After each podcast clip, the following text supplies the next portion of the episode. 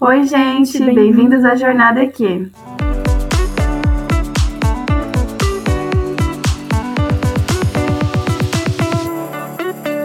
Eu sou a Gabi. E eu sou a Mari. Hoje é o nosso primeiro episódio da Jornada Q, que é uma série de quatro semanas com episódios abordando vários temas dentro da engenharia química. E no primeiro episódio, que é hoje, vamos falar sobre a graduação. Mari, começa contando pra gente por que você decidiu fazer engenharia química.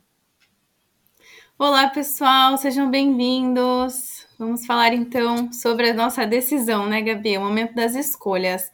Olha, não foi fácil, não. Eu lembro quando eu era mais jovem, eu gostava muito de exata, de matemática, comecei a ter química lá no colégio e eu me identifiquei, achei muito legal tadinha, né?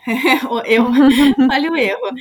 Eu me identifiquei com a química e eu fui pesquisando sobre engenharia química. Na época era Guia do Estudante, que era bem conhecido, ou alguns poucos sites que tinham algumas informações, porque naquela época não tinha tantos, né? Eu tô falando naquela época porque eu entrei em 2011, né? Toda essa pesquisa aí de graduação foi lá para 2010, 2011.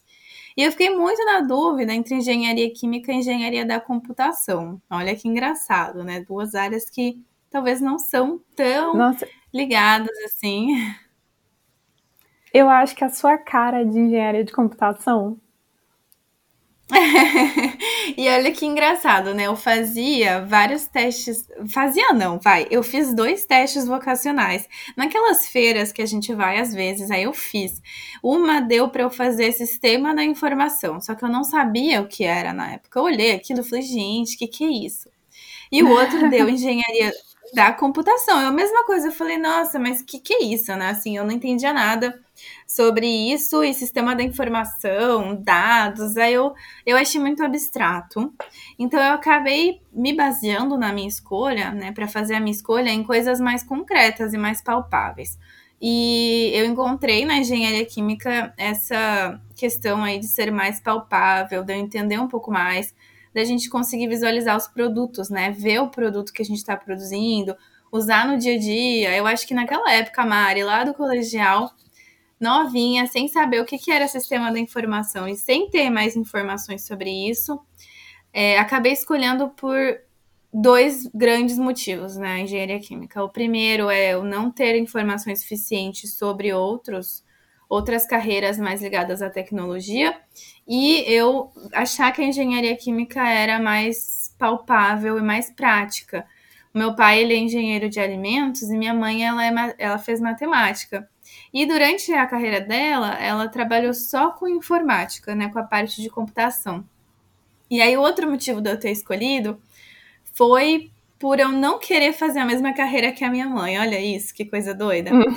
Porque eu via minha mãe sofrendo muito, assim, Gabi. Eu via ela chegando em casa muito tarde, muito estressada, não tinha tempo para nada é, realmente tinha, assim, às vezes problemas de saúde por causa do trabalho. Então eu achei que carreiras em tecnologia seriam sempre assim.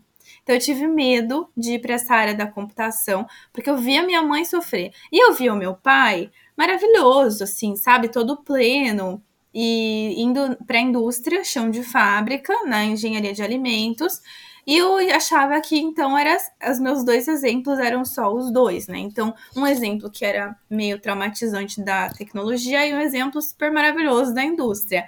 Aí eu juntei todas essas pecinhas e acabei escolhendo engenharia química durante o vestibular. Mas quando eu passei, né? Eu passei, na verdade, na segunda chamada. E a primeira chamada né, me chamaram para fazer engenharia da computação. Olha o destino, Gabi. Aí eu me inscrevi, eu cheguei a me matricular, mas no final acabei realmente indo fazer engenharia química porque eu consegui esperar a lista rodar, a lista rodou e fui fazer. Mas então, resumindo, foi isso. Eu gostava muito da área de exatas e eu tinha exemplos na minha casa, né, que, faz, que fizeram engenharia, meu pai, no caso, e eu achava super legal essa área de alimentos e acabei fazendo engenharia química. E você, como é que foi essa escolha? Né? Você já se identificava, sabia o que, que era? Porque é difícil saber o que, que é, né? É até engraçado você falar que você queria fazer engenharia da computação, né? Pensou em fazer, e hoje em dia eu trabalho com tecnologia. Porque antes de eu pensar em fazer engenharia química, antes de eu conhecer engenharia química, eu pensava em fazer design. E hoje em dia, é, lá no Instagram é design todo dia, né? Então acaba tendo as coisas da vida aí, né? Mas a engenharia química, eu tava, eu tinha acho que 15 anos, é, antes de, no comecinho do meu segundo ano, e eu tava olhando lá no Facebook, né, e apareceu uma matéria do Guia do Estudante sobre engenharia de petróleo. E eu gostava muito de química nessa época, eu me dava super bem com meu professor de química no ensino médio. E eu conversei com ele sobre engenharia de petróleo e ele me falou: ah, Gabi, procura sobre engenharia química, que é um pouco mais abrangente, porque a engenharia de petróleo você vai ficar reclusa nessa área, né? E a engenharia química, ela abrange várias áreas.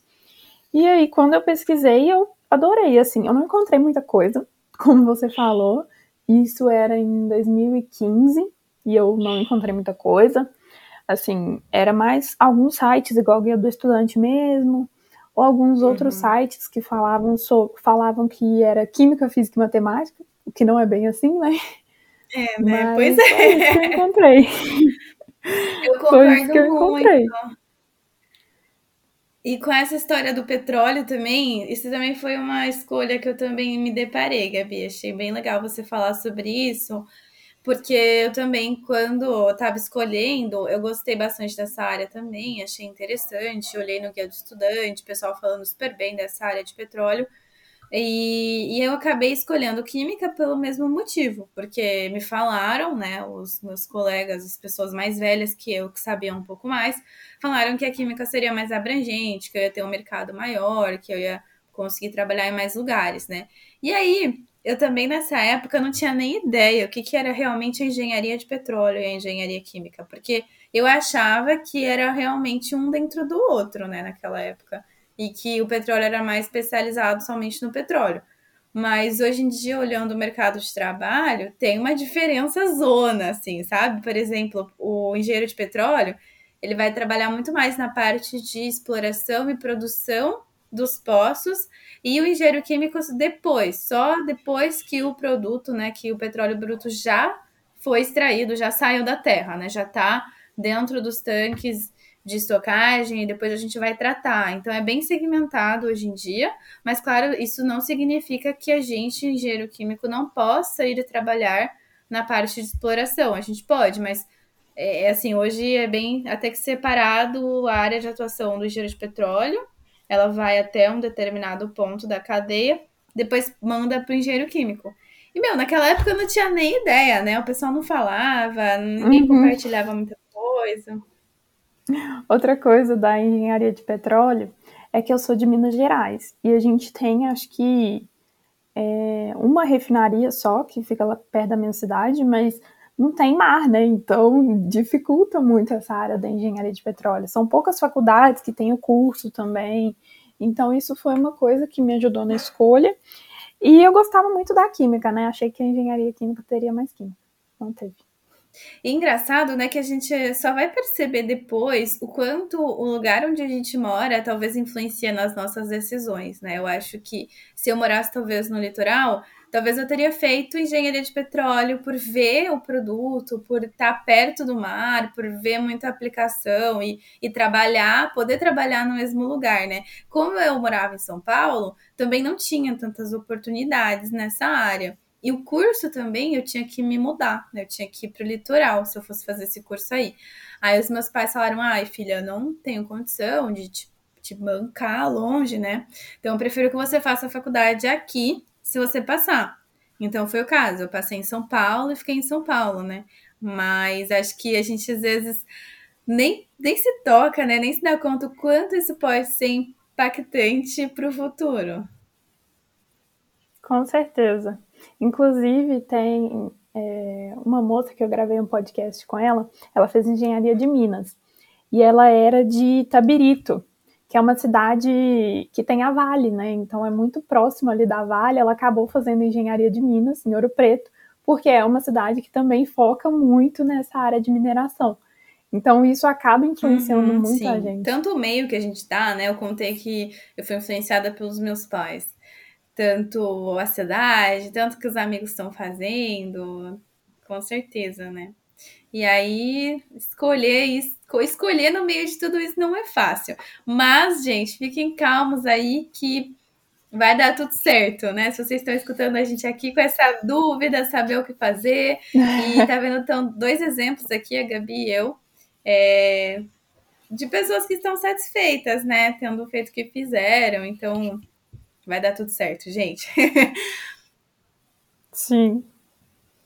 E tem outra história também, Gabi, que às vezes eu sempre trago em conversas, ou até as, as minhas amigas que fizeram engenharia química também trazem muito isso, é essa polêmica de que engenharia química não tem química. Né? E quando eu entrei, eu também fiquei nessa espera de ver mais química. E acabava vendo um monte de física, é, de mecânica dos fluidos, outras coisas que não eram tão ligadas e baseadas na química como eu esperava. Você se frustrou com isso? O que, que você achou? Era o que você esperava? É, eu também entrei esperando ter mais química, né? Porque era a coisa que eu gostava no ensino médio. E hoje em dia eu agradeço que não tenha tido tanto, porque eu vi que não era assim, é, não tinha sido uma escolha racional só pensar em química, sabe? Porque durante a faculdade, as químicas que eu tive não me atraíram nem um pouco. Então, é, eu percebi que não é exatamente o que eu gosto. Mas eu acho que a engenharia química deveria se chamar engenharia de processos. Eu continuo. Uhum. Eu continuo Aqui, sabe que na isso. França se chama assim, né? Aqui é engenharia de processos e não química. Exatamente, faz muito mais sentido, porque a gente estuda muito sobre Uhum. processos e pouquíssimo sobre química. Então não faz muito sentido, né? Mas foi uma coisa que me fez é, pesquisar muito, porque eu entrei na engenharia química esperando que tivesse mais química. E aí não, não foi tendo, e foi tendo física, física, e eu falei, meu Deus do céu, preciso conhecer mais esse curso. E aí que eu comecei a pesquisar, eu comecei a conversar com os professores, eu é, procurei mais a fundo, Uhum. sabe? Conversar com veteranos, porque na internet não encontrava muita coisa e eu precisava saber onde que eu estava me metendo, né? E aí foi depois disso que eu acabei criando o Instagram no, no segundo ano da faculdade, porque eu vi que muitas pessoas pensavam a mesma coisa Uhum. E que eu, também, né? eu falando, falei um pouco, né, que aqui se chama engenharia de processos, mas também tem um curso aqui que se chama engenharia química, né? E a diferença é que eles olham muito mais para a parte de formulação de produtos e não para a parte de industrialização. Isso eu achei muito interessante, porque no Brasil é tudo junto, né? Ou até é o químico, talvez, que vê um pouco mais. Sim. Mas o pessoal né, que fez engenharia química mesmo na França, eles olham bastante para a área de farmácia, cosméticos, ou até a área também de química mais pesada, mas muito mais em pequena escala. Aí a gente do processo vê bastante gestão da produção, da industrialização dos processos, de produção em larga escala, né, das operações unitárias, que já já a gente vai falar, mas tem essa diferença aqui. E aí eu vim fazer esse daí, de processos, mas eu concordo com você. No final da história, é, eu entrei, aí me frustrei. Só nesse começo, né? Vendo que não era o que eu esperava quando entrei na faculdade. Só que aí, depois que eu vi o que era realmente, eu fiquei feliz também. Igualzinho que você falou. Porque eu comecei a ter química orgânica e achava muito difícil, assim, né? umas matérias que não tinha nada a ver, assim, e que tinha que decorar Uhum. tanta coisa, né? Tantas reações, tantas coisas, tantos mecanismos de reação. Nossa, menina! Tantos E aí outras menina. matérias também que eu falava, gente, mas por que isso, né? E assim, eu achei legal, mas hoje em dia eu gosto muito do rumo em que, não, no rumo que se tomou, né? Essa faculdade que eu fiz, ser processos, eu achei que foi muito bom, foi melhor do que se tivesse sido pura química. Eu gostei bastante. Bom, Mari, e dessas faculdades que você fez, tanto a USP quanto aí na França, quais matérias que você mais gostou? Ah, eu gostei hoje? muito de balanço de massa. Acho que tanto pela matéria quanto pelo professor. Olha como o aspecto pessoal influencia, né, gente? Eu entrei no trabalho, uhum. comecei a trabalhar e vi isso como o aspecto pessoal influencia. Não tinha nem ideia, Gabi, não imaginava. É, mas gostei bastante de balanço de massa, gostei bastante de. Ai, isso não tem muito a ver agora, né? Mas as partes de geometria, eu tinha umas matérias ligadas com a engenharia civil, então a gente fazia uns desenhos 3D, mas a parte de química mesmo eu gostava bastante de balanço de massa. E você, o que, que você gostava mais? É, eu tive balanço de massa, mas a matéria chamava conservação de massa e energia. Não ah, é o mesmo nome. Acho que é a mesma coisa. É, eu também nem lembro o nome exato, mas é, é a mesma estilo. Coisa. É. é. eu gostava muito desse professor também. Quer dizer, na época que ele deu essa matéria, eu não gostava tanto, mas hoje em dia eu gosto muito. Então, isso influencia, assim, mas a minha matéria, assim, favorita da engenharia química é operações unitárias. Eu com certeza gosto muito. Eu principalmente gostei da 1, uhum. mas eu gostei da 2 também. E esse semestre eu vou fazer a 3 e a 4. Seja o que Deus quiser. Uhum. E vocês viam o quê? Como que é a divisão? Vê trocador de calor? Qual que era primeiro? Você lembra?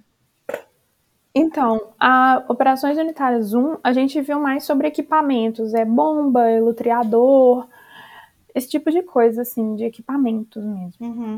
E na Operações Unitárias 2, a gente viu sobre trocadores de calor, principalmente. Entendi. Ah, e você perguntou também da graduação aqui, né? Então, a graduação aqui na França, eu gostei bastante de simulação de processos e tudo que é programação aplicada na engenharia química, assim. Então, a gente tinha bastante otimização de processos e usar software para modelizar o que está acontecendo e fazer essa modelagem de processo. Então, vamos supor que tenha um secador, né? Então, o que está acontecendo dentro, né? Como que tá, como que os fluxos, os fluidos estão é, se comportando. Então, tem várias formas de você fazer essa modelagem. Eu gostei bastante. Ah, eu gostei muito disso também. Para mim, é, é mais eletivas, mas tem uma parte obrigatória também. E é muito legal, né? Eu acho que quando envolve essa tecnologia é muito, muito legal. Eu nem imagino como que a pessoa conseguiu programar isso, porque é super difícil. e falando em difícil, o que, que você achou mais difícil até hoje? Uh, eu acredito que das matérias de engenharia química especificamente, é reatores. Tudo que envolve reatores me fez quase arrancar os cabelos. E olha que foi online essa última matéria. Menina. Se tivesse sido presencial, eu acho que eu não ia dar conta. E você? Nossa, ligada à engenharia química também foi reatores. Ai, porque era. Uhum, eu acho que é geral. Nossa, mas é, é assim, são coisas bem detalhes, assim. Às vezes uma. Eu lembro bastante de desenhar aquelas interfaces de reação. Ai, eram umas coisas bem bem difíceis, também achei. E fora a engenharia química mesmo, da engenharia no geral, mecânica dos sólidos. Meu Deus do céu, assim, a gente via estrutura, Nossa. porque a gente tinha aula com pessoal. Resistência dos materiais, para mim foi o cão. Ai, mas tinha umas coisas bem difíceis também, achei. Sim, e essas duas matérias que eu comentei, tanto de reatores quanto de resistência dos materiais, são questões que a gente fica tipo uma hora e meia para resolver a questão. Então é muito cansativo, você não pode se desconcentrar, porque senão você perde onde você estava, e é muito detalhe. Bom, Mari, é, além dessas matérias que você disse, quais outros desafios que você teve na graduação? Eu posso falar de coisa pessoal e acadêmica? Claro. Acho que de forma pessoal primeiro, vamos lá.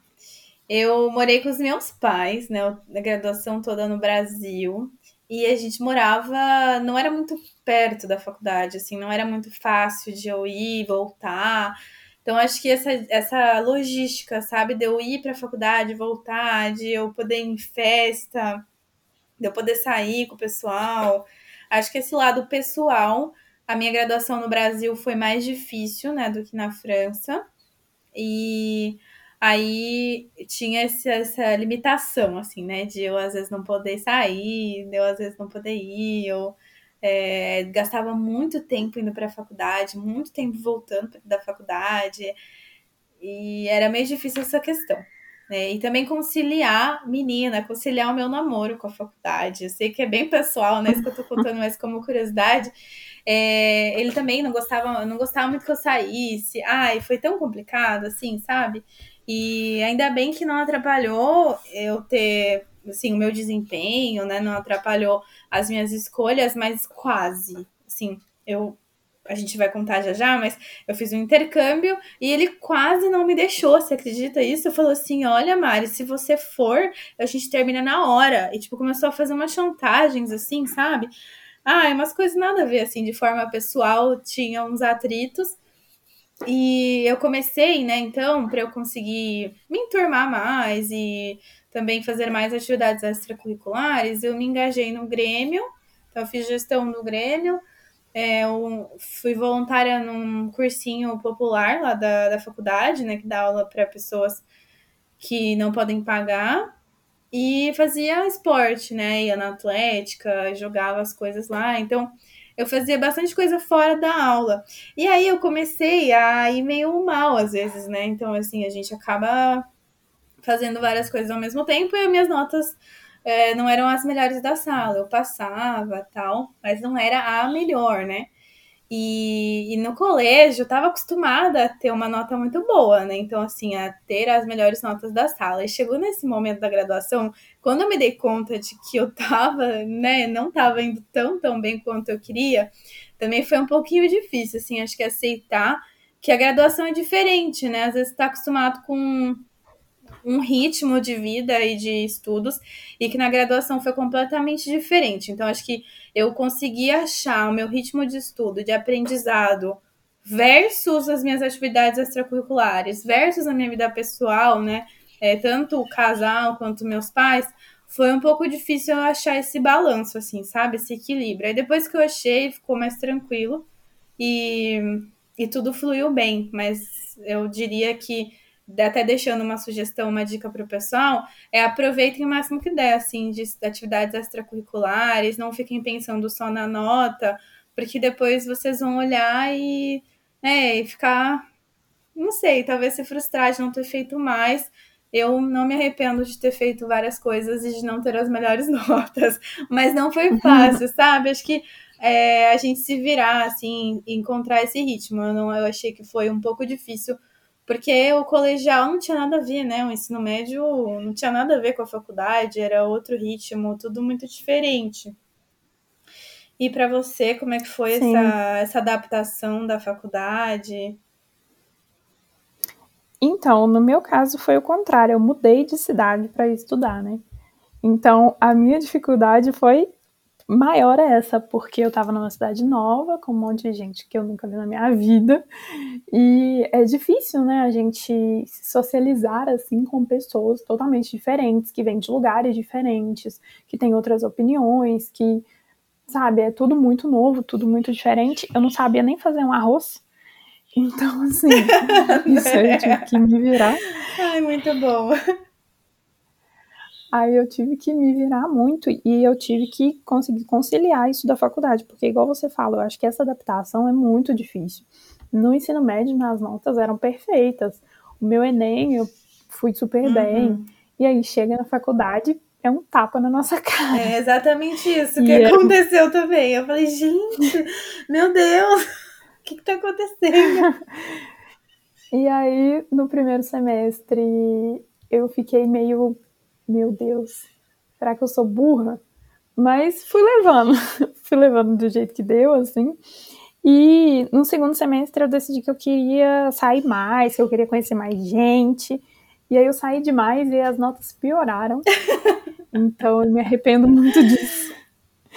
Eu me arrependo porque eu atrasei um período do curso por conta disso, que foi uma coisa assim muito boba, mas eu acho que Se eu tivesse tido um equilíbrio, uhum. teria sido ótimo, porque a gente não pode deixar de sair de jeito nenhum, a gente não pode deixar de viver, porque eu conheço pessoas que fazem isso e dá para ver na cara delas o quão cansadas elas ficam psicologicamente. Uhum. Porque se a gente não desestressar, né, se a gente não fizer outras coisas, o psicológico não aguenta pressão. E a gente acaba não tendo nenhum networking, né? A gente nunca sabe quem a gente vai conhecer é, nessas é, grupo, grupos extracurriculares, como você falou. A gente conhece muita gente, né? É muito legal isso. Então, acho que a gente tem sempre que ter esse equilíbrio, não ir só para um lado, nem só estudar, nem só sair, mas ter esse equilíbrio. Eu acho que isso aí foi difícil até eu aprender. Eu acho que a partir do terceiro período que eu engatei, aprendi a estudar, aprendi a ter um equilíbrio, conseguir fazer tudo assim. Sim, é, eu também acho que não vem do nada, né? A gente demora um pouquinho. Assim como quando você aprende uma língua nova, quando está se adaptando, tem esse período, né, de, de adaptação. Mas essa questão de morar fora, eu achei muito legal, assim, quando eu fui morar fora e, e tive essa experiência de liberdade, assim, eu acho que foi muito, não sei, eu aprendi bastante, aprendi muito mais do que quando eu tava morando com a minha mãe ainda, sabe? Acho que você teve, talvez você tenha tido esses dois tapas na cara ao mesmo tempo, né? Tipo, a faculdade e morar fora ao mesmo é tempo. Aí eu tive a faculdade, depois de dois anos eu tive o morar fora. Eu gostei muito, né? O balanço de morar fora, eu achei muito bom, porque eu me sentia meio presa, assim, sabe? Na casa dos meus pais. Eu queria muito sair, ter a minha vida, a minha casa. E aí eu saí com condições boas, né? Assim, eu saí com uma bolsa de estudos, então eu tinha condição de, tipo, pagar se eu quisesse sair, sabe? então era uma condição boa também. Uhum. Uhum. E falando. É, com certeza. E falando nessa, hum, assim, de um ponto de vista mais do futuro e perspectivas depois da faculdade, você já sabe a área que você gostaria de atuar, Gabi? Então, Mari, todo mundo faz essa pergunta, né, gente? É, Desculpa, é, eu gosto é polêmica. da área. é difícil de responder, porque daqui dois meses vai que eu mudo de ideia, né? É, eu gosto muito da área de qualidade e melhoria contínua. Eu tô terminando meu Green Belt agora, então é uma área que eu gosto muito, porque eu percebi que, assim, o chão de fábrica talvez não seja o lugar ideal para mim. Eu gosto de ficar um pouco, um pouco no escritório, talvez um pouco no chão de fábrica, sabe? Então não 100% no chão de fábrica. Uhum. Por isso eu gosto muito da área de qualidade. E com relação a segmentos, eu acho que é, é difícil isso, né? Vai que eu passe em uma, um estágio que eu não estava esperando e gosto muito daquele segmento, então essa área de segmento é um pouco mais complicada, né? Sim, é. Eu, engraçado que, na verdade, eu acho que diria diferente na minha época, sabe? Eu, eu gostava muito de, de uma área né, determinada, de polímeros, por exemplo, quando eu estava na faculdade e fiz uma iniciação científica nessa área de polímeros, por exemplo, e falava para mim mesma, ah, da hora, quero trabalhar, né, com essa parte, polimerização, fabricação de plásticos e derivados, mater né, bens materiais derivados do, do petróleo, porque eu via a aplicação, né, tipo, eu pegava o meu celular na mão e via que tinha material ali, então achava interessante. Mas eu não sabia exatamente que área que eu poderia, né? Ah, projetos, gestão da produção, controle, manutenção, assim. Então, isso eu não sabia, eu não sabia a área, mas eu, eu, eu olhava para esse setor de polímeros e achava legal. Olhava também para cosmético, achava legal, mas eu acabava não, não sei. Ah, não tem como é, não gostar de cosmético. Pois é, é nesse sentido, né? Eu olhava, mas achava legal só porque assim, eu usava, a gente usa cosmético, mas com um pouco mais de, sei lá, de maturidade hoje em dia, eu não me interesso tanto, porque eu acho que, não sei, é um bem dispensável, sabe? Então, uhum. não tô falando que é inútil, gente, tá? Quem gosta, é maravilhoso, mas na minha avaliação do que eu gostaria de fazer, eu acabei me desinteressando um pouco.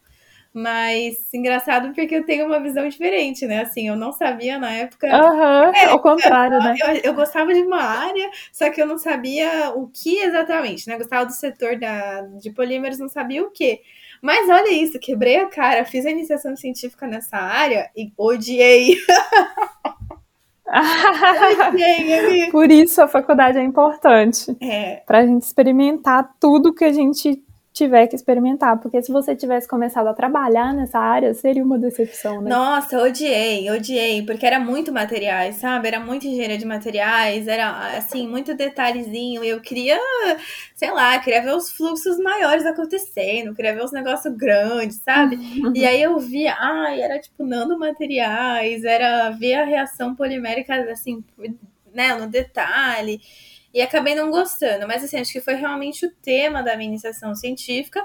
Só que aí me deixou com o pé atrás. Eu falei, bom, então tá bom. Então eu vou abrir os meus horizontes para tudo, né? Sim, para todas as áreas que talvez aparecerem para mim durante um primeiro estágio e que forem na área técnica. Sim, eu não queria ir para a área de vendas de engenharia química, não queria ir para a uhum. área de, tipo, eu queria realmente na área técnica. Aí essa foi a minha única, minha única limitação, assim, sabe? Meu único critério. Vamos dizer que os meus critérios estavam bem amplos durante, é.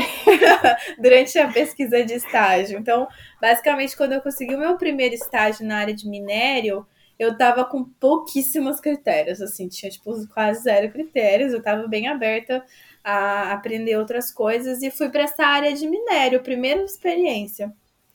E... Ah, eu gosto muito dessa área de mineração, siderurgia, assim, eu acho super interessante. Era bem legal, era bem, sim, bem diferente. Eu não estava esperando e comecei a trabalhar nessa empresa de mineração de cal. Então, né, a gente fazia tratamento de efluentes da mineração. Então, para não né, jogar fora rejeitos não tratados, eu passava, eu trabalhava nesse setor de tratamento de rejeitos. E aí trabalhava no laboratório fazendo testes iniciais para depois aplicar na indústria esses, esse tratamento de rejeitos, né? Esses novos tratamentos de rejeitos.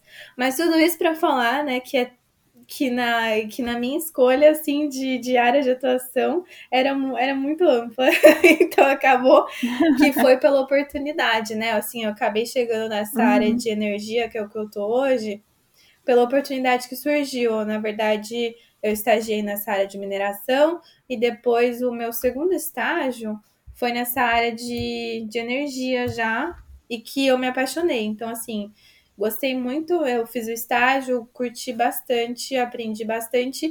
E o que mais me atraiu foi essa complexidade enorme que tem a área da energia e que eu via que tinha muito é, potencial, tanto para se desenvolver na área, tanto para eu me desenvolver na área, né, crescer, quanto a área em si, né? Eu via a área como um grande desafio, porque a gente está no meio dessa transição energética e aí tem muita coisa que pode acontecer. Então, quando eu fiz esse segundo estágio aí, eu me encontrei mais, né? Eu fiz a, o polímeros, não curti. Eu fui lá para mineração, gostei, mas acabei não ficando, né? Pela oportunidade, não tinha, eu só estagiei. Aí na energia foi muito legal e falei, bom, quero ficar. Então, o que, que eu faço para ficar agora? Então, foi basicamente assim. Ah, então é, foi pela oportunidade mesmo, né? E eu sempre falo no Instagram que a gente não deve se fechar para as oportunidades, justamente por conta disso, né? Talvez se você tivesse ficado na sua cabeça que ia para a área de polímeros de qualquer jeito, você teria perdido a oportunidade de talvez estar na área de energia hoje, que é uma área que você gosta, né? Então, eu acho que a gente tem que estar sempre aberto às oportunidades. Sim, com certeza. É, é acho que eu falei, falei tanto, mas foi um bom resumo, Gabi né? De eu, de eu ter assim, aberto o leque de opções e não ter ficado fechada só em polímeros, porque é uma área, a engenharia química é tão ampla, né, que, que eu pude uhum. experimentar outras coisas. Falando sobre o seu intercâmbio agora, Mari, você me disse que já reprovou na faculdade, né? Você até comentou aqui que as suas notas não eram as melhores. E isso não foi um problema para você conseguir um intercâmbio? Gabi do céu, não foi um impedimento. E, mas assim, pessoalmente para mim foi difícil, né? Claro que não foi fácil é, eu recuperar tudo isso tal. Mas graças a Deus, ainda bem, não foi um impedimento para eu, eu conseguir fazer o intercâmbio. Por quê? Né? Naquela época, quando eu comecei a fazer várias atividades extracurriculares, esporte, grêmio, isso e aquilo, e aí minhas notas não eram as melhores, por exemplo, vai de 0 a 10 e eu tirava 8, 7, 6, 5, vai. Então, tipo, entre 5 e 8. E matérias muito fáceis até chegava a tirar bem mais, mas assim, muito fáceis mesmo, né? Quando era desenho geométrico, brincando, mas é, a maioria era bem na média. E aí, os meus colegas também tinham médias, né, notas na média, só que tinha aqueles poucos tipo, pouquíssimos na sala que tinham notas muito, muito boas. E esses daí estavam garantidos no intercâmbio, né? E quando eu cheguei no meu ano de aplicar para o intercâmbio, eu comecei a tentar ter mais informações e a mesma coisa, não conseguia informação nenhuma sobre o intercâmbio, chama Brafitec, o que eu fiz, né? E não achava informação, não achava ninguém que queria, que podia me contar como foi, como é que era o processo seletivo. E aí, finalmente, encontrei uma pessoa. Encontrei uma menina que tinha ido no ano anterior, falei com ela, e ela me explicou o processo. Então, o processo, na verdade, não incluía só as notas. Ele incluía também uma entrevista, incluía também uma carta de motivação, incluía também o seu currículo, né? Se você já tinha feito outras coisas. É, por incrível que pareça, eles também queriam saber de forma pessoal se você tinha capacidade, condição de morar sozinho, não financeira, mas condição psicológica mesmo, sabe? De morar sozinho. Porque eles não queriam, por exemplo, mandar uma pessoa com uma bolsa de intercâmbio e depois ela desistir, né? Então, tinham muitos critérios que às vezes a gente não imagina, né? Até critérios pessoais, assim, eles perguntaram é, dos meus pais, perguntaram se eu conseguiria morar sozinha, como que, né, como que eu me virava, se eu sabia cozinhar, tipo, coisas assim. Uhum. Então, tiveram, assim, muitas perguntas que eu não imaginava. E aí, de forma geral, as notas é, tinham um papel muito importante, sim, mas também tinham outras, outros critérios. E aí eu dei sorte, sim, eu acredito nesse ano. Tudo é por um motivo, né? Não é só sorte ou azar, mas acho que tudo que acontece, uma, uma decisão nas nossas vidas tem um motivo por trás, né? Então, é, acabou que nesse ano os professores é, deram todas as bolsas que eles tinham no armário, vamos dizer assim, né? Eles tinham algumas bolsas e eles deram todas. Então, eles deram 12 bolsas esse ano que eu fui e eu consegui ir. Né? Normalmente não dão as 12, eles dão 5, 4.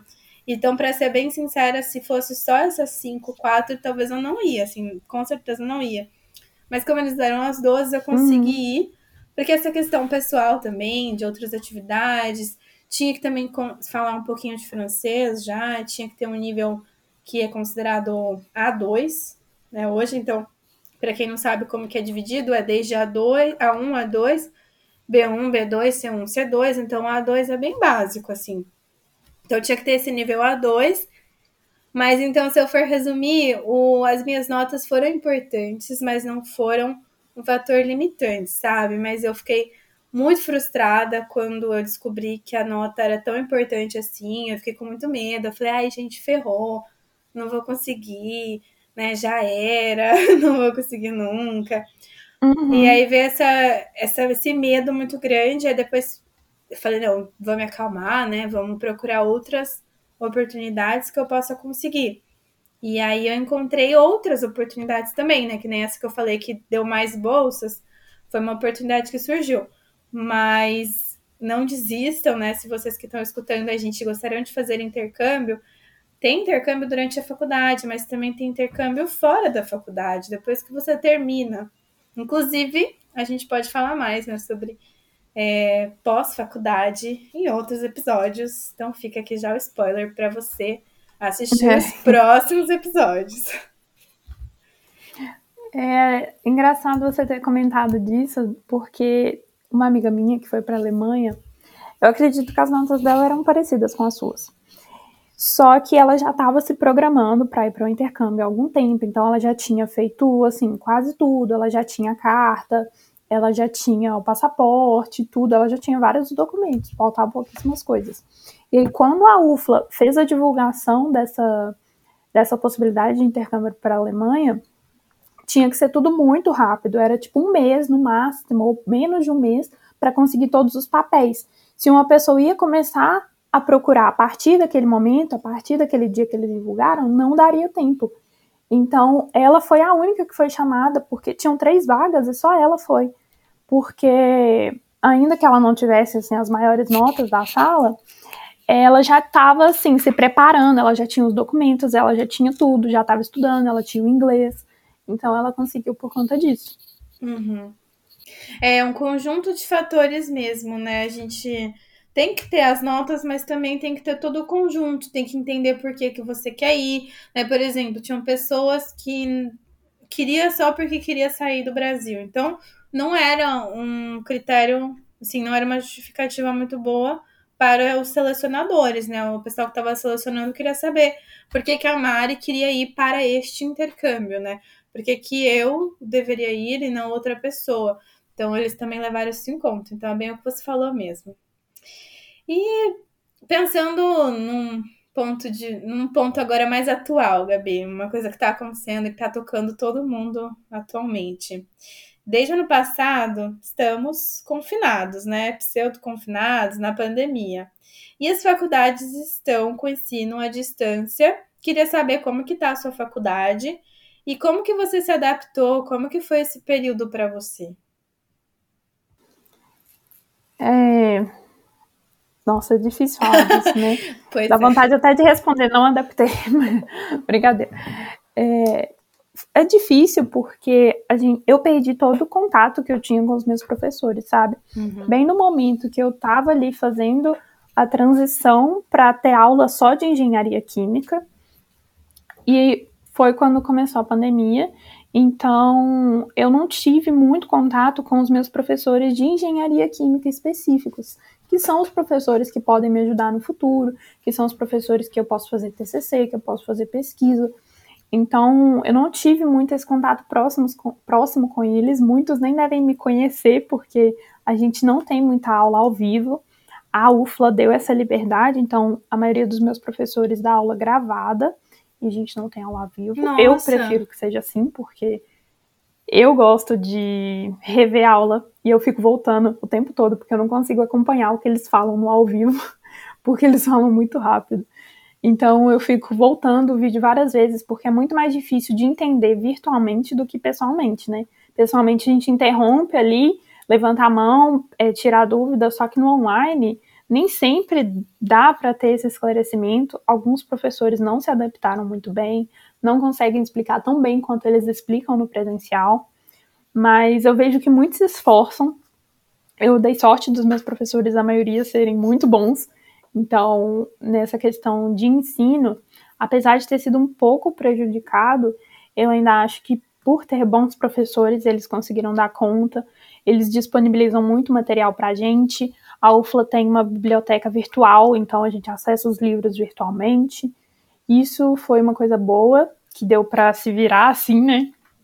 E outra coisa boa também é que agora tem muita videoaula das matérias, né? Porque quando eu entrei na engenharia química, não tinha nada, né? A gente procurava um vídeo de reator aparecia só um indiano lá no YouTube falando do negócio, de um inglês que a gente não entende nada, todo bagunçado.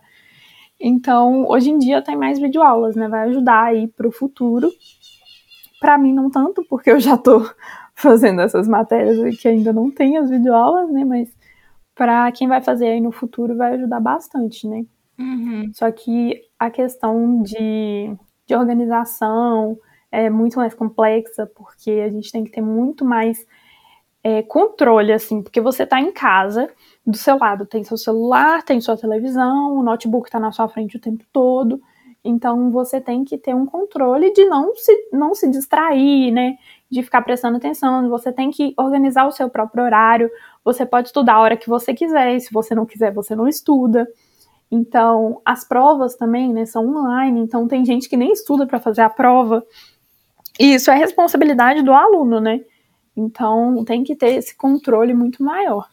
Uhum. É, porque eu lembro quando eu tava na faculdade, né? A gente estava na sala de aula e aí você sentiu uma pressão dos próprios colegas. Vamos supor que teve alguma aula, uma lista de exercícios que eu não fiz, mas a metade das minhas amigas fizeram. Aí eu fico pensando, putz, não posso ficar para trás, né? Eu preciso fazer. Ou senão eu ia lá e foto, fazia uma xerox da matéria da minha amiga. Né? Então, assim, era esse contato, assim, que eu achava que me ajudava bastante, né? Dava uma ajuda tanto para mim, ou às vezes era ela, né? Eu fazia, ela não fazia e uma puxava a outra. Então isso acho que tinha bastante. E outra coisa que você falou sobre é, e os professores irem do, do presencial para o digital. Eu fiz o um movimento contrário e posso te dizer que foi um desafio também, porque eu comecei a dar aula no ano passado e comecei a dar aula no digital. Então, comecei a dar aula para uma faculdade de engenharia química aqui na França e para uma faculdade de engenharia de petróleo aqui na França. Então, as duas engenharias. Só que comecei no digital porque a gente estava confinado.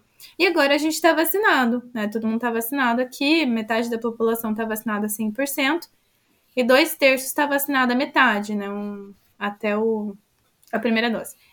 E aí a gente está indo presencialmente. Então eu fui dar aula presencial, foi um desafio, Gabi, porque no digital, eu às vezes a pessoa não respondia e meu, eu tocava o barco, né? Assim, ah, tem dúvida, gente, vamos conversar.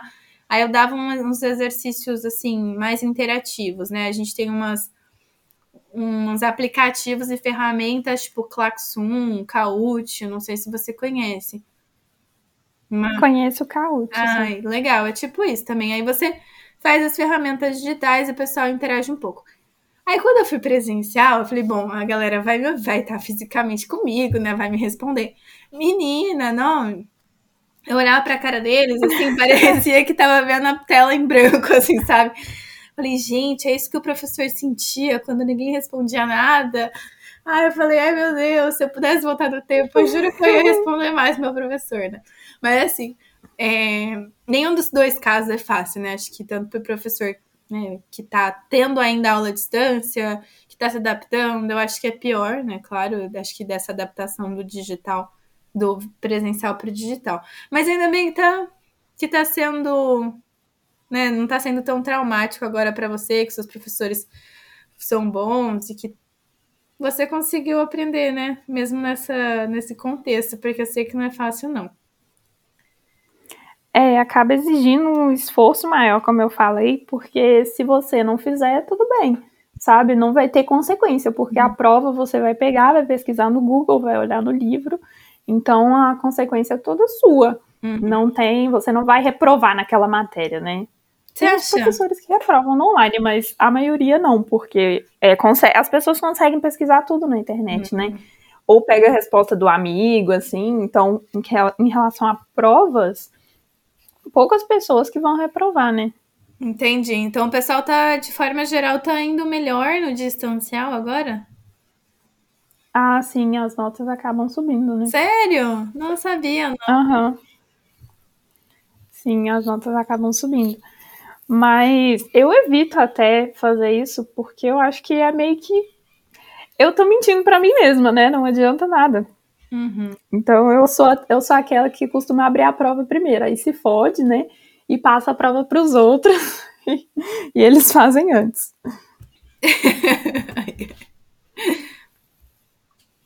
Bom, Mari, é, você comentou que até dá aula, trabalha na, na área de energia, de tecnologia, já teve muitas experiências diferentes, né? Então, conta pra gente quais matérias da engenharia química que você usa e como que foi essa aplicação?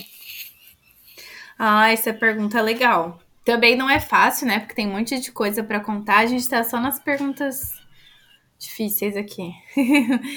eu comecei, então, estagiando, como eu contei, numa empresa de minério, né? De uma parte de mineração.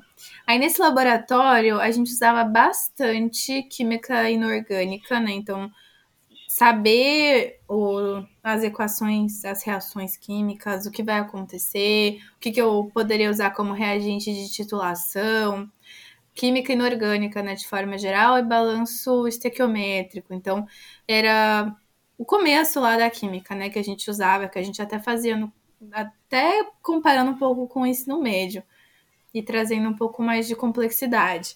Então aí eu vi bastante química nesse momento. E a gente fazia umas análises para industrializar tudo isso, né? Mas eu não tive que eu mesma sozinha industrializar. Mas aí tava nesse laboratório, nossa, até uma história trágica aqui, trágica que se terminou bem, tá, pessoal? Mas tava nesse laboratório aí e a gente mexia com um reator leito, com leito fluidizado. O leito era areia, né? Então era uma coisa para teste mesmo. E tinha uma solução muito básica dentro, muito, muito básica de NaOH. E aí, de repente, uma das vezes que eu estava trabalhando nesse reator, o reator, é, não vou dizer que explodiu, mas o reator vazou, né? Vazou com pressão alta em cima de mim, né? Todo em cima de mim, na altura do, do peito e da barriga, assim, sabe? E veio bem pouquinho no rosto, mas eu tava de óculos de proteção, então eu acabei não pegando no rosto, assim, mas veio muito em cima da barriga, do peito, do braço. E eu tava de jaleco, ainda bem. Então, na hora que saiu, que caiu tudo em cima de mim, o cara que tava comigo no laboratório fazendo outras análises veio correndo assim. Gabi falou: Mari, entra no chuveiro. Ele me catou assim, me jogou dentro do chuveiro, aquele chuveiro de laboratório. Puxou o chuveiro e começou a cair em cima de mim a água tal. Ele já arrancou o meu jaleco. E depois eu fui para um outro banheiro ficar tomando, né? É, lavando o corpo todo com água corrente durante uns 20, 30 minutos. E foi assim traumático. Eu lembro, eu sempre vou lembrar dessa história. Com certeza. Menina, morri de medo, porque assim, caiu assim na barriga, é, caiu até na calça, assim, sabe? Tipo. e aí eu fiquei com muito medo de ter entrado em mim. Não sei, eu fiquei com medo, né? Mas aí deu tudo certo, não aconteceu nada. E, e não queimou nada, não teve nada, não, mas foi uma história assim que nunca vou esquecer. O pessoal também no laboratório acho que nunca vai esquecer de mim. e aí tinha bastante. Nossa, mas foi muito azares. Menina, nossa, sim, poderia ter acontecido depois, até em outro momento e tal. E aconteceu bem ali. E no segundo estágio, eu tava né, lá já numa refinaria, na área da energia. E aí eu fazia muito balanço de massa e de energia, porque o nosso objetivo era é, reduzir consumo energético. Então, eu tinha, é, é bem de forma escolar mesmo, gente, eu tinha que olhar para todos os equipamentos da refinaria. Então, eu pegava aqueles mapas né, de PID e, e olhava todos os equipamentos desenhados ali, onde que eles estavam, e cada equipamento se ele consumia energia ou não. Então, ah, esse equipamento ele consome energia elétrica? consome ou não consome. Então, se ele consumir energia elétrica, por exemplo, uma bomba, então eu ia fazer o balanço de energia dessa bomba. Então, quanto que ela consome? Eu poderia também olhar nas fichas, né, na, na própria configuração da bomba e olhar rendimento, olhar realmente quanto, quanto que ela consome, quanto que o construtor fala que ela consome. Ou a gente também fazia balanço olhando os outros equipamentos, olhando fatura de eletricidade, então tinha várias formas de de calcular a energia. Aí também olhava para vapor, então quanto que a gente estava consumindo de vapor nos equipamentos, né, de forma geral, porque o vapor vem, né, de um consumo de combustível, então a gente produz o vapor a partir da queima de um combustível. Então eu também olhava esse vapor, quanto de energia a gente estava gastando Olhava também para consumo em fornos, caldeiras, tudo mais, é, fornalhas, então de forma geral. Tinha que olhar todos os equipamentos consumindo energia e depois fazer um plano para consumir menos. Então, olhar para formas de melhorar esse consumo de energia. Então, achei muito legal e era bem baseado realmente aí num pezinho na engenharia de processo, na engenharia química, né? Como é que os fluidos estão trocando energia, como é que a gente melhora tudo isso. E depois no mestrado a gente começou a fazer simulação de processos, então mais uma matéria aí ligada à otimização e simulação de processos. Aí tinha uns softwares que a gente usava também. Então hoje no mercado tem alguns, né, como Pro2, ProSim, Unisim, Aspen. Então tem alguns softwares comerciais, né, como se a gente falasse assim, ah, tem Excel. Então é um software também da engenharia química que provavelmente vocês que estão escutando a gente, ou até mesmo mais para frente, durante a graduação, vão usar algum deles. E nesses softwares você tem como se fosse um, um, um espaço de trabalho todo branco, né? Sem nenhum equipamento, e você pega o seu equipamento e você começa a construir a sua unidade de produção com vários equipamentinhos. Então, vai colocar uma coluna de destilação, aí você coloca ela lá no, no desenho e define as correntes de entrada, as correntes de saída, define quantos pratos teóricos de destilação, vai definindo tudo isso. Então, no mestrado a gente usou isso bastante. E, finalmente, hoje no trabalho é uma mistura de várias coisas.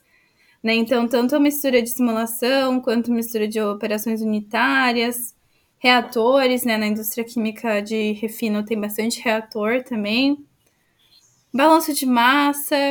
E acho que o mais novo para mim, Gabi, foi a parte de gestão de projetos, pessoas e também aprender sobre tecnologia. Porque todos os outros eu já tinha visto um pouquinho na faculdade, né? Sim, já tinha visto na faculdade, deveria ter visto. e aí, a parte de gestão de projetos e gestão de pessoas e aprender sobre tecnologia, que foi uma novidade hoje no meu trabalho, e que eu junto tudo isso com a química. Ainda tenho que aplicar esses conhecimentos de engenharia química para, por exemplo, escolher qual tecnologia eu vou conseguir ajudar na corrosão. Por exemplo, ah, vou conseguir fazer uma aplicaçãozinha né, de computador com dados para ajudar a prever lugares do processo que vai ter corrosão ou não, né? Que, por exemplo, a tubulação vai ter corrosão ou não. Então, tudo isso baseado nos dados, a gente consegue é, prever manutenção preventiva e preditiva para conseguir evitar. Então, tudo isso a gente consegue usar, por exemplo, para conseguir prever a corrosão de alguns equipamentos e de tubulações. Né? Então, de forma geral, é uma mistura muito grande de conceitos, Gabi. E também tem. Muita coisa envolvida, então, né? Tem. E se eu puder contar mais um exemplo aqui, que você falou que gosta muito de operações unitárias, né? Então, queria contar um exemplo de umas amigas minhas, né? As minhas melhores amigas da faculdade aqui da França elas usam bastante as operações unitárias e a parte de dimensionamento também das, de equipamentos, porque elas trabalham com projetos. Então, quando você tem uma nova usina, né, uma nova planta que precisa construir um novo uhum. equipamento, aí elas fazem parte desse grupo de pessoas, né, que vai dimensionar todos os equipamentos de acordo com o processo que o comprador quer. Então, essas empresas hoje de projetos têm uma aplicação muito, muito grande da engenharia química e de processos. Eu acho que, de forma geral, o Brasil prepara muito as pessoas para trabalhar nessas empresas de projetos. E eu acredito que prepara pouco para trabalhar em empresas operadoras, sabe? Porque a gente tem, tem muita coisa teórica de dimensionamento, de entender Sim, o processo. Muito. Uhum. E aí eu vejo que essas minhas amigas estão super preparadas, assim, sabe? O trabalho delas, elas tiveram que aprender pouco comparado com o que eu tive que aprender para estar numa empresa operadora mesmo, sabe? De dia a dia, de coisas bem assim cotidianas de gestão da produção que a gente não via muito. Ô Mari, você contou que está trabalhando na área de tecnologia agora. E como que a engenharia química te ajudou nessa área da sua carreira? Acredito que a tecnologia pede muito, né, um perfil multidisciplinar e adaptativo, adaptável, perdão. Né, uma pessoa que saiba se adaptar, uma pessoa que tenha conhecimentos transversos e que seja multidisciplinar, né, para poder aprender várias coisas na área da tecnologia, por exemplo, sobre dados, também aprender um pouco de desenvolvimento web, também aprender sobre big data, machine learning, tudo mais. Então, acho que tem esse ponto em comum com um profissional que é da engenharia química e da tecnologia, esse fato de ser multidisciplinar, a gente falou logo no começo, né, que engenharia química a gente pode ir tanto para áreas de minério, como eu falei, mineração, polímeros e energia. Então, são áreas bem distantes e que o, o mesmo profissional pode trabalhar. Então, acho que essa questão aí de, de multidisciplinaridade, de adaptação e também de saber aprender. Então, acho que não é somente a engenharia química, né? Mas, de forma geral, a faculdade do Brasil, assim, eu senti que eu aprendi a aprender, né? Assim, como que eu lido com novos aprendizados, como que eu, Mari, gosto de aprender, como que eu prefiro estudar, como que eu faço a gestão do meu tempo. Então, acho que durante o período da faculdade eu me conheci mais para conseguir ter essa melhor gestão do meu tempo e dos, das minhas tarefas durante o trabalho. Então, acho que foi, assim, o, o balanço geral dessa experiência e da minha faculdade foi muito bom. Eu gostei bastante e acho que só me ajudou. Mesmo que eu não esteja hoje mais no chão de fábrica, isso foi o que me possibilitou estar onde eu estou hoje, foi o que possibilitou eu estar no exterior, estar trabalhando aqui, né, nessa empresa de energia internacional. Então, obrigada, Engenharia Química. e você, Gabi, o que, que você achou, né? Qual dica você daria para o pessoal que está interessado em cursar engenharia química hoje? Ah, eu diria para pesquisar muito, não sobre química, física e matemática, mas sobre o que, que a engenharia química estuda, igual a gente falou aqui hoje, que é mais sobre processos, porque ninguém merece ficar cinco anos fazendo uma coisa que odeia. Né? Imagine o resto da vida se formar nisso ficar o resto da vida fazendo uma coisa que odeia. Então procure as matérias que aquele curso tem, o que aquele, que aquele que a engenharia química fala, né? E sobre as áreas de atuação também, porque não adianta você gostar da faculdade e não gostar de nenhuma área de atuação, né? Não tem como, você tem que gostar de alguma coisa para poder trabalhar com isso. Então, pesquisar sobre essas duas coisas e eu diria para assim, se, se você cair, se levante rápido, porque vai acontecer de algum dia é, você tirar uma nota ruim numa prova e aí uma hora depois você ter outra prova e isso pode virar uma bola de neve, sabe? Você vai ficando mal por conta de uma coisa e aí você vai mal porque você ficou mal com a primeira coisa, vai virando tudo uma bola de neve. Então, é, se você cair, se levante rápido. Foi mal numa prova, tudo bem, vai ter outra chora, mas daqui uma hora passa porque você vai ter outra e tem que focar nisso. Essa é a vida e a engenharia química é um curso difícil, então a gente tem que estar sempre preparado para isso, sabe? Uhum. Adorei, Gabi. Concordo com você. Espero que o pessoal tenha adorado também nosso episódio. Eu gostei muito da conversa. E queria agradecer todo mundo aqui que está escutando a gente. Espero que vocês estejam aí no nosso próximo episódio. E até então a semana que vem, né, Gabi? Como é que vai ser? Sim, na semana que vem o próximo episódio vai ser lá no Missão 5.0. Então, o nosso segundo episódio vai ser sobre as áreas de atuação da engenharia química lá na Missão 5.0, na semana que vem. Obrigada, pessoal. Obrigada, Gabi. Tchauzinho, gente. Tchau, tchau. Um abraço.